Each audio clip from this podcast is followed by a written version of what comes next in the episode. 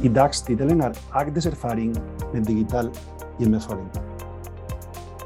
Agder hadde et godt utgangspunkt for digital hjemmeføling da koronapandemien inntraff Norge.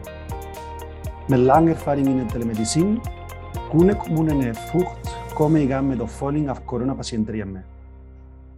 Morten Laugnes, velkommen, har vært sentral i dette arbeidet og deler erfaringer sine og refleksjoner rundt suksessfaktorer på veien videre mot bærekraftige digitale tjenester.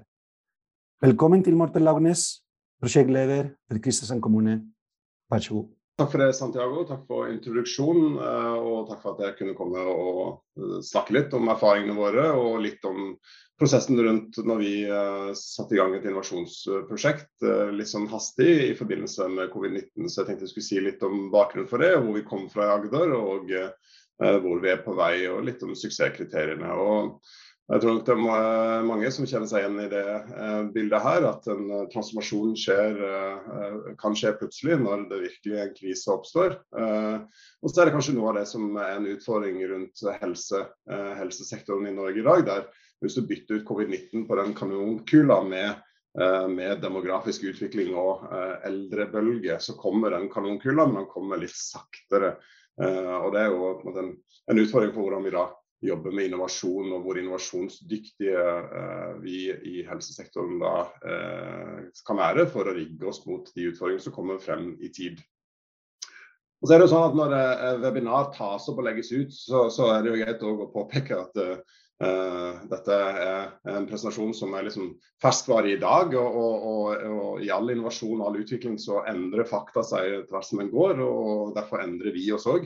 Uh, så det kan jo godt være at du ser dette webinaret om tre uker, så, så er, uh, har vi endra oss. og det er jo en naturlig del. så Først litt om liksom, hva digital hjemmeoppfølging er. og Jeg snakka litt med Tor Steffensen i Direktoratet for e-helse her i forrige uke. og De holder på å jobbe med en definisjon på, på digital hjemmeoppfølging som fortsatt er under arbeid. Men for vår del så, så er jo digital hjemmeoppfølging en, eh, tjeneste som da ytes helt eller delvis på avstand ved hjelp av teknologi, enten synkront eller asynkront. Og der Målet med tjenesten er å fange opp tegn til forverring og bidra til økt innsikt og bedre mestring av sykdomssituasjonen for pasienter hjemme. Uh, I vår løsning som vi har, vi har en FoU-avtale med uh, Siemens Healthineers, uh, som vi har hatt og utvikla teknologi sammen med de over flere år. Så inneholder vår løsning en både klinisk måleverktøy, der pasientene kan svare på ulike skjema og algoritmer som er bygd opp av fagspesialister ved bl.a. Sørlandet sykehus. Uh, og du kan også koble til ulike medisinske devices, blodtrykksapparater, temperaturmålere um, og den type ting. Den inneholder også en videosamtale, uh, videoløsning og meldingsfunksjon. Og du kan legge inn selvhjelpsprogrammer. Spesielt innenfor psykisk helse så ser vi at det blir større grad tas i bruk. At du legger selvhjelpsprogrammer som en del av denne løsningen. En kan også legge inn ulik content eller informasjon og veiledninger knytta til ulike diagnoser. Eh, treningsprogrammer, ernæringsprogrammer, eh, opplæringsprogrammer inn i selve løsningen. Agder har, eh, vi har over flere år hatt en regional styringsgruppe som er forankra eh, i rådmannsgruppa i Agder. Der vi har alle, lagt alle e-helseprosjektene inn under en paraply som heter E-helse Agder 2030. En felles styringsgruppe eh, der det sitter eh, ledere både fra kommunal helsetjeneste i de ulike kommunene i Agder, og fra eh, ledere i, eh, fra Sørlandet sykehus og fra KS og fra fylket som sitter der. Og Da har vi lagt inn alle prosjektene, alle e-helseprosjektene eh, inn under den paraplyen med kontaktpersoner, egne prosjektgrupper og kontaktpersoner i de ulike gruppene. Som både er en forankringsstruktur og en implementeringsstruktur på, på e-helsefeltet. Som har vært et godt eh, fundament for å lykkes med uh, å komme uh, uh, ta flere steg videre på dette feltet sammen. Og litt om før, hvor vi var på digital gjennomføring før covid-19.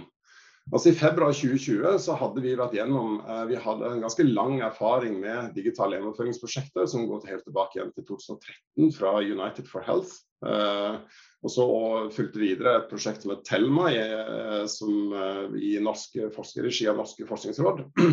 og så kom da Nasjonalt velferdsteknologiprogram som vi ble en del av, sammen med fem andre kommuner i Norge. Nasjonalt velferdsteknologiprogram digital hjemmeoppfølging som har et RCT-studie som begynte da i 2018. Og der RCT-studien var ferdig nå i 2021. Så vi hadde en del erfaring på feltet. Eh, vi hadde teknologi. Eh, så I februar 2020 så var teknologien vår, den vi hadde da, var eh, prega av en eh, god og sikker løsning, men den var, den var fundamentert i eh, en tablet. Så pasientene fikk et kit med en tablet knytta til da, den diagnosen eh, gruppa de var lagt i, som var et kolskit eller hjertesvikt-kit. Eh, og en tablet som ikke var lagt på, på, på nett, men som var kobla til 4G. En god og sikker løsning, men det var ikke en løsning som, som da var skalerbar veldig raskt med det behovet som da, eh, en kunne se kunne komme når eh, covid-19 kom. Vi hadde òg et etablert godt samarbeid på Agder. Eh, spesielt Arendal, Kristiansand og Farsund hadde lang erfaring på eh, feltet, og hadde òg bygd opp eh, egne telemedisinske oppfølgingssentre i, i prosjekt. Eh, vi hadde eh, lang erfaring fra å eh, samarbeide med Sørlandet sykehus. Og med spesielt noen fastlegekontor, og da spesielt primærhelseteam og Sørlandsparken legesenter. Vi har god dialog med Helsedirektoratet, og vi samarbeider også tett med spesielt Ullensak og Gjerdrum, som også har en del av Nasjonalt velferdsteknologiprogram, og har samme teknologiplattform som, som vi hadde. og vi hadde jo da en tett og god dialog og har hatt over, over lang, lang, tid med vår teknologileverandør eh, Siemens Healthineers. Og så kom, eh, som dere og husker veldig godt, så kom plutselig mars, eh, februar-mars 2020, der eh, disse overskriftene kom. og eh, og eh, Vi skjønte at dette kom til å påvirke både oss som prosjekt, men hvor, og hvordan vi jobba. Eh, så begynte vi å se på, når vi så at her er det en mulighet å bruke de erfaringene, og kompetansen og kunnskapen vi har, og den teknologien vi har, til å kunne være med og bidra i en krisesituasjon.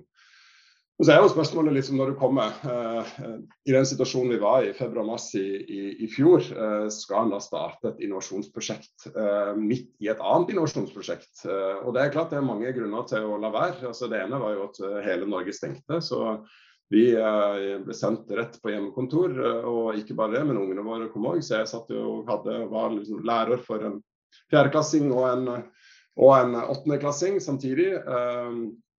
Vi, hadde, vi, var helt avhengig av å jobbe tverrsektorielt for å få uh, dette til. så Vi tenkte kompetanser. Uh, og det er klart For alle oss som har jobba med innovasjonsprosjekter på tvers av siloer, vet jo at det kan bære preg av en viss grad av rød teip og friksjon. Men når vi, så, ja, når vi så meldingene som kom fra Italia med uh, tusenvis av pasienter som lå på sykehusene, der helsevesenet var sterkt pressa, jeg har kommet fra, tidligere fra oljebransjen og jobba med beredskapsledelse. Og jeg er liksom blitt vant og trent at du må tenke worst case. Um, med det, og med tanke på at det, når du kommer i en krisesituasjon, så er det veldig eh, greit å kunne ha eh, noen klare eh, verdier og en visjon som en, som en på en måte har fundamentert i. Og, og, vi som kommer fra og jobber i Kristiansand kommune, så vi har eh, klare visjoner at vi skal skape gode tjenester for innbyggerne våre. Visjonen vår er sterkere sammen, og verdiene våre er på stell, på lag og på hugget. Og Med det som bakgrunn så, eh, så var det en god, eh, eh, en god unnskyldning, eller det at det er helt klart driv for at vi kan ikke bare sette oss på gjerdet, her må vi gjøre noe. Og så er det sånn at Vi hadde jo da en stort kompetanseflate i Agder på dette feltet. Så vi scrambla sammen det som eh, kunne krype og gå av det vi hadde hatt, eh, de vi hadde eh, erfaring og samarbeid med. Med superdyktige, engasjerte fagfolk som ønska å bidra. Så Da samla vi et raskt team med Alexander Sandnes, fastlege på Sørlandsparken legesenter. Vi hadde med oss Frode Gallefoss, forskningsdirektør Eh, Kolsguru eh, fra Sørlandet sykehus må ha vært den som har vært med å, lage og har lagd algoritmen til kolsoppfølging eh, her på Agder. Vi hadde Erik Abelsnes, forskningssjef i Kristiansand kommune og lege. Og så hadde vi da Siemens Healthineers. Men viktigst alt var at jeg og rundt meg så hadde vi et prosjektteam med en veldig sånn bredde av mangfold av kompetanser og egenskaper som var et veldig godt fundament for å kunne klare å lykkes. Uh, og Vi har òg et tett samarbeid med Universitetet i Agder, uh, både før og gjennom uh, dette innovasjonsarbeidet og i dag. Så det Vi gjorde, vi jobba smidig. Så Vi satte opp et eh, raskt bestemte oss at vi skal klare vi skal lage en algoritme for eh, covid-19. For å gjøre det, så må vi jo da klare å få inn informasjon og kunnskap om hvordan symptombildet utarter seg. og Det fikk en jo veldig mye ny, uh, ny kunnskap om veldig fortløpende i løpet av februar-mars uh, i 2020. Så hele den algoritmen bak ble bygd opp mens vi fikk ny kunnskap. og Der hadde vi utrolig dyktige leger som hele tida var på. Eh, og kom med innspill og utvikla algoritmen. Samtidig som vi jobba med selve brukerflaten. Vi skjønte at vi, må, eh, vi kan ikke drive og holde på med tablets, vi må over på bring your own device. Eh, og utvikla sammen da Siemens Healthineers en, en, app-løsning både for Android og for IOS. For å kunne ha en løsning som kunne skaleres i stor skala ved behov. Og I eh, starten vi jobba i en sånn scrum eh, metodikk og hadde scrum-møter hver morgen klokka halv ni. Eh, og jobba med måte, korte sprinter for å få dette til.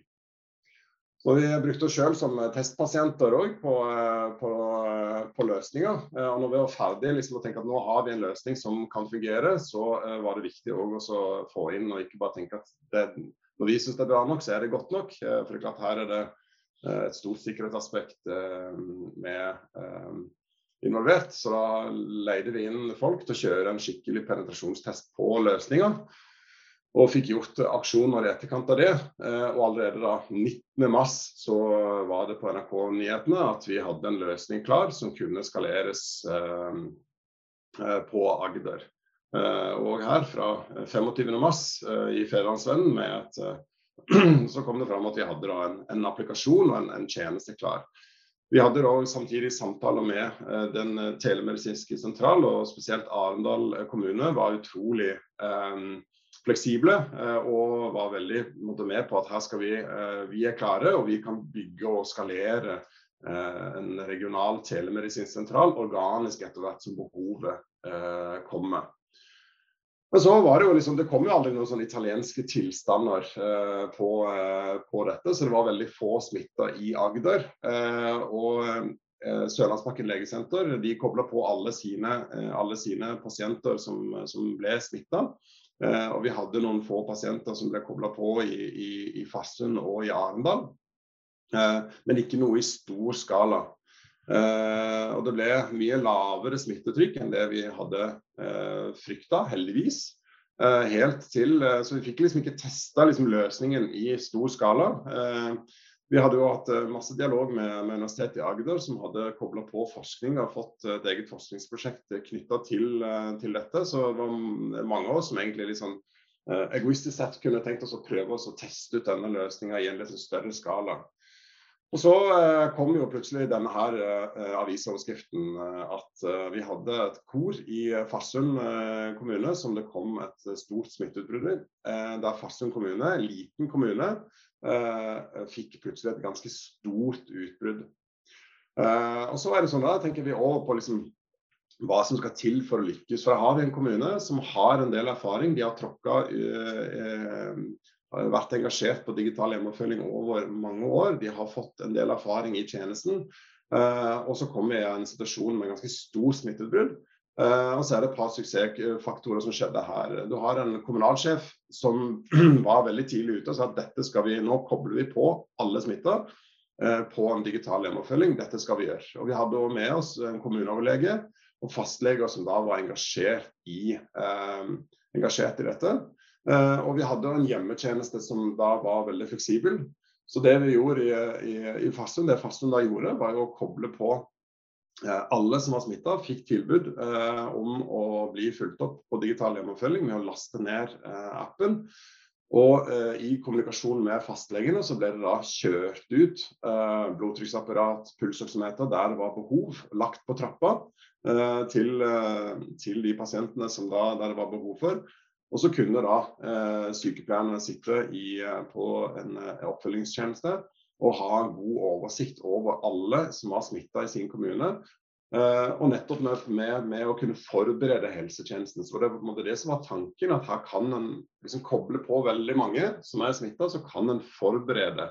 Med veldig lav, lav oppfølgings, eh, altså på lav grad av oppfølging, så kan en få en god oversikt over alle som er smitta, for å kunne da forberede helsevesenet, både sykehus og kommune, på eh, den situasjonen som kan komme. Som kan predikere eh, hva slags etterspørsel som kommer av tjenester noen dager frem i tid.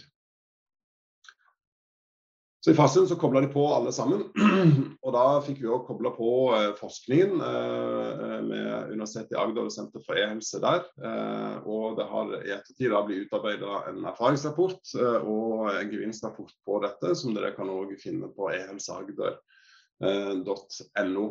Eh, det vi kunne se som hovedsak var at de pasientene som ikke hadde underliggende sykdommer, og ikke, var, ikke, heller var veldig bekymra for eh, eh, smitten, eh, eller var veldig syke, de hadde ikke noe sånn veldig, eh, følte ikke et veldig behov for eh, å kunne bruke en sånn applikasjon, en oppfølging. Men alle de som enten hadde underliggende sykdommer eller var bekymra, de opplevde det som veldig trygt og daglig kunne bare svare på noen spørsmål om eh, hvordan det sto an, og visste at det var en oppfølgingstjeneste i den andre enden. Ikke nødvendigvis at de, at de tok kontakt daglig, men de visste at det var noen der som kunne, som, eh, som kunne reagere hvis det var behov for det. Og vi ser òg at uh, covid-19 uh, og framskylda digital oppfølging ikke bare ute i kommunene. Sørlandet sykehus lagde, tok òg utgangspunkt i algoritmen og løsninger som, som vi utvikla i sammen. De hadde òg en, en, en, anskaffelse en, på samme teknologi som kommunene i, i Siemens Healthineers. og gjorde en, tilpasning av den algoritmen til sykehusbehov. Eh, og satt i gang med oppfølging fra sykehus. Så det er jo også at Vi hadde flere caser der du kunne starte med digital hjemmeoppfølging ute i kommunene. Overføre digital hjemmeoppfølging over til sykehus, og så tilbake til kommunene på samme løsning.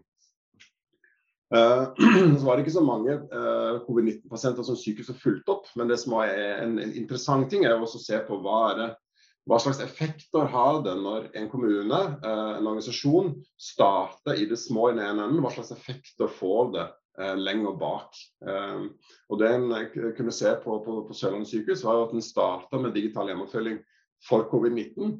Eh, og så var den eh, nyfødtposten som kanskje var den som tok ut størst gevinst ved at de eh, tok tak i, eh, fikk høre om løsninga og lagde et eget skjema for oppfølging fra nyfødt. Og kunne skalere det ganske raskt fra sin post. Og det det ser vi òg eh, i, eh, i, eh, i, i Farsund kommune, der du, der du starter eh, med én måte å følge på, og så får du erfaring, og så deles den innenfra.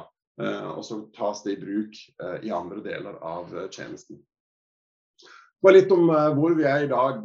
Så I dag så har vi en oppfølging fra regional telemedisinsk sentral. Vi har en regional telemedisinsk sentral som kan da serve alle kommunene i Agder og utenfor. Vi har 20 eh, kommuner i Agder som nå har en samarbeidsavtale med eh, regional telemedisinsk sentral for oppfølging.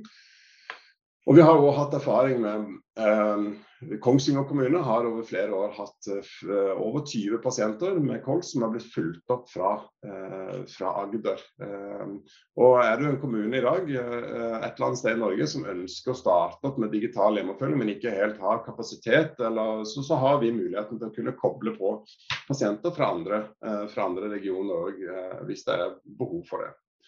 Vi har òg eh, oppfølging fra tjenestene. Vi har oppfølging fra hjemmetjenesten. Det vi har gjort nå, Fordelen med en konsekvens av det innovasjonsarbeidet med covid-19 var jo at vi kom oss endelig over på bring your own device. og Det gjør òg at vi har en fleks, mye mer fleksibel flate både for bruker, men òg for oppfølger. Så Nå kan en òg være en oppfølger ikke fra, bare fra en stasjonær PC, men den kan være oppfølger fra sine eh, devicer eller de, de tablettene for eksempel, som hjemmetjenesten bruker.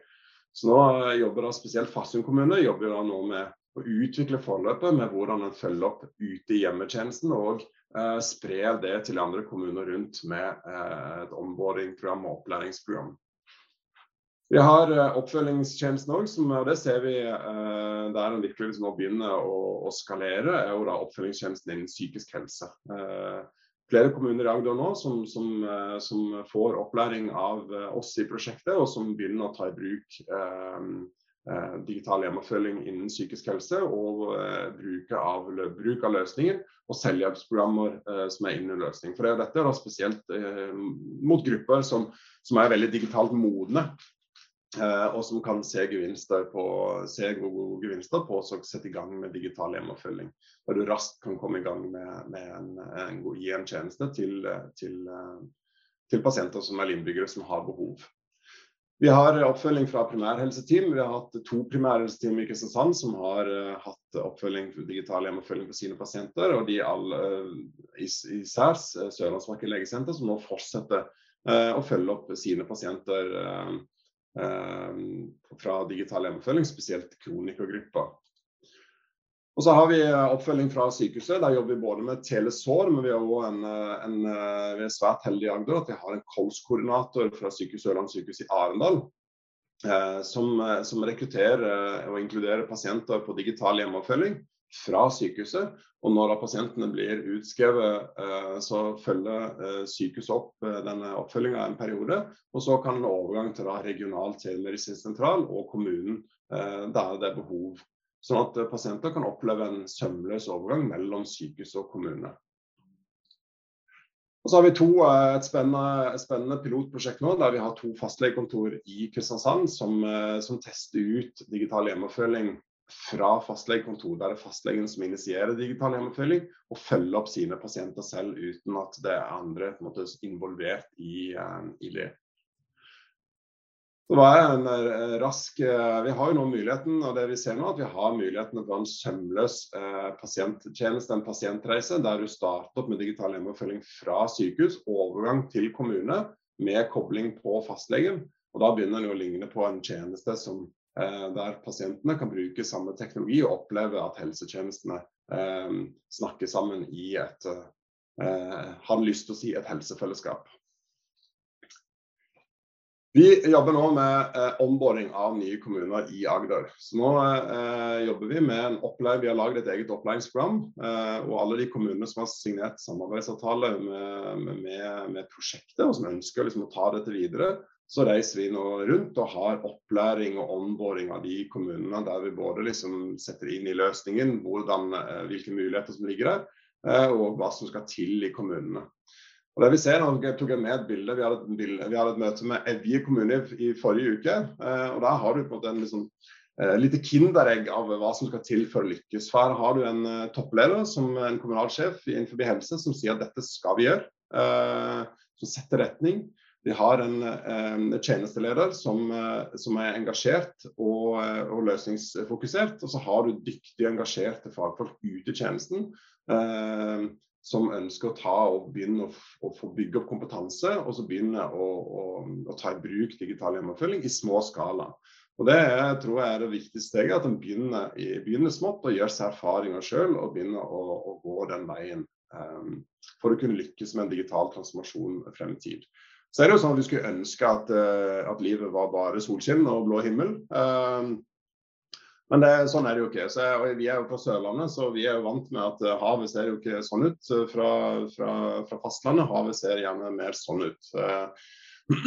og Sånn er det jo litt med å jobbe med digital transformasjon òg, at det er en del barrierer og skjær i, i veien. og Spesielt uh, her sørpå så, så, er vi òg Det er en ting med de skjærene vi ser, men så er det òg de skjærene vi ikke ser, uh, men som vi vet er der. Så det er viktig at vi, eh, vi har, Her er det mulig å komme gjennom. Det er vann som brenner, og det er viktig å ta fokus på, på det. Men uh, vi har jo, kan jo si litt om noen barrierer som en, òg merker til. og Det er jo organisatoriske barrierer. der Vi har, vi, vi, vi sliter med manglende rolle og ansvar i drift, som hindrer skalering og implementering. Vi merker omorganisering og led og bytter, og mangel på eierskap og forankring. Det påvirker innovasjonsevnen og fremdrift. Vi merker også at, eh, at, det er en stor forskjell på kommuner og organisasjoner som har lokal strategi og handlingsplaner for e-helse, og ikke minst tatt det inn i budsjett- og økonomiplanlegging. For Hvis du står der og gjerne vil, men ikke har noen midler å bruke, eh, så vil det være en, eh, utfordring. Og det er en ting, spesielt når du bruker digital hjemmeoppfølging der du kan erstatte en tjeneste i dag med en gang, der virkelig, liksom, der, så, så, er det mye lettere å, å, å, sette i gang.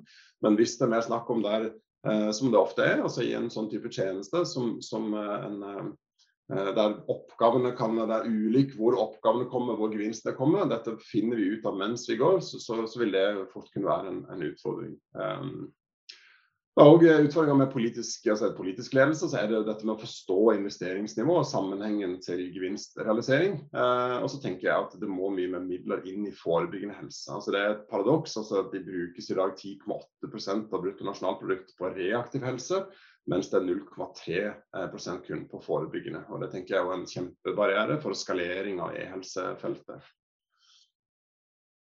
Kompetanse er òg en faktor. Vi eh, trenger å øke kompetansen både på ledernivå i digitalisering, innovasjon eh, og endringsledelse. Eh, og det vi ser som en viktig faktor, er jo kompetansebehovet ytterst i ledelsesnivå, nærmest tjenesten på enhetsledernivå.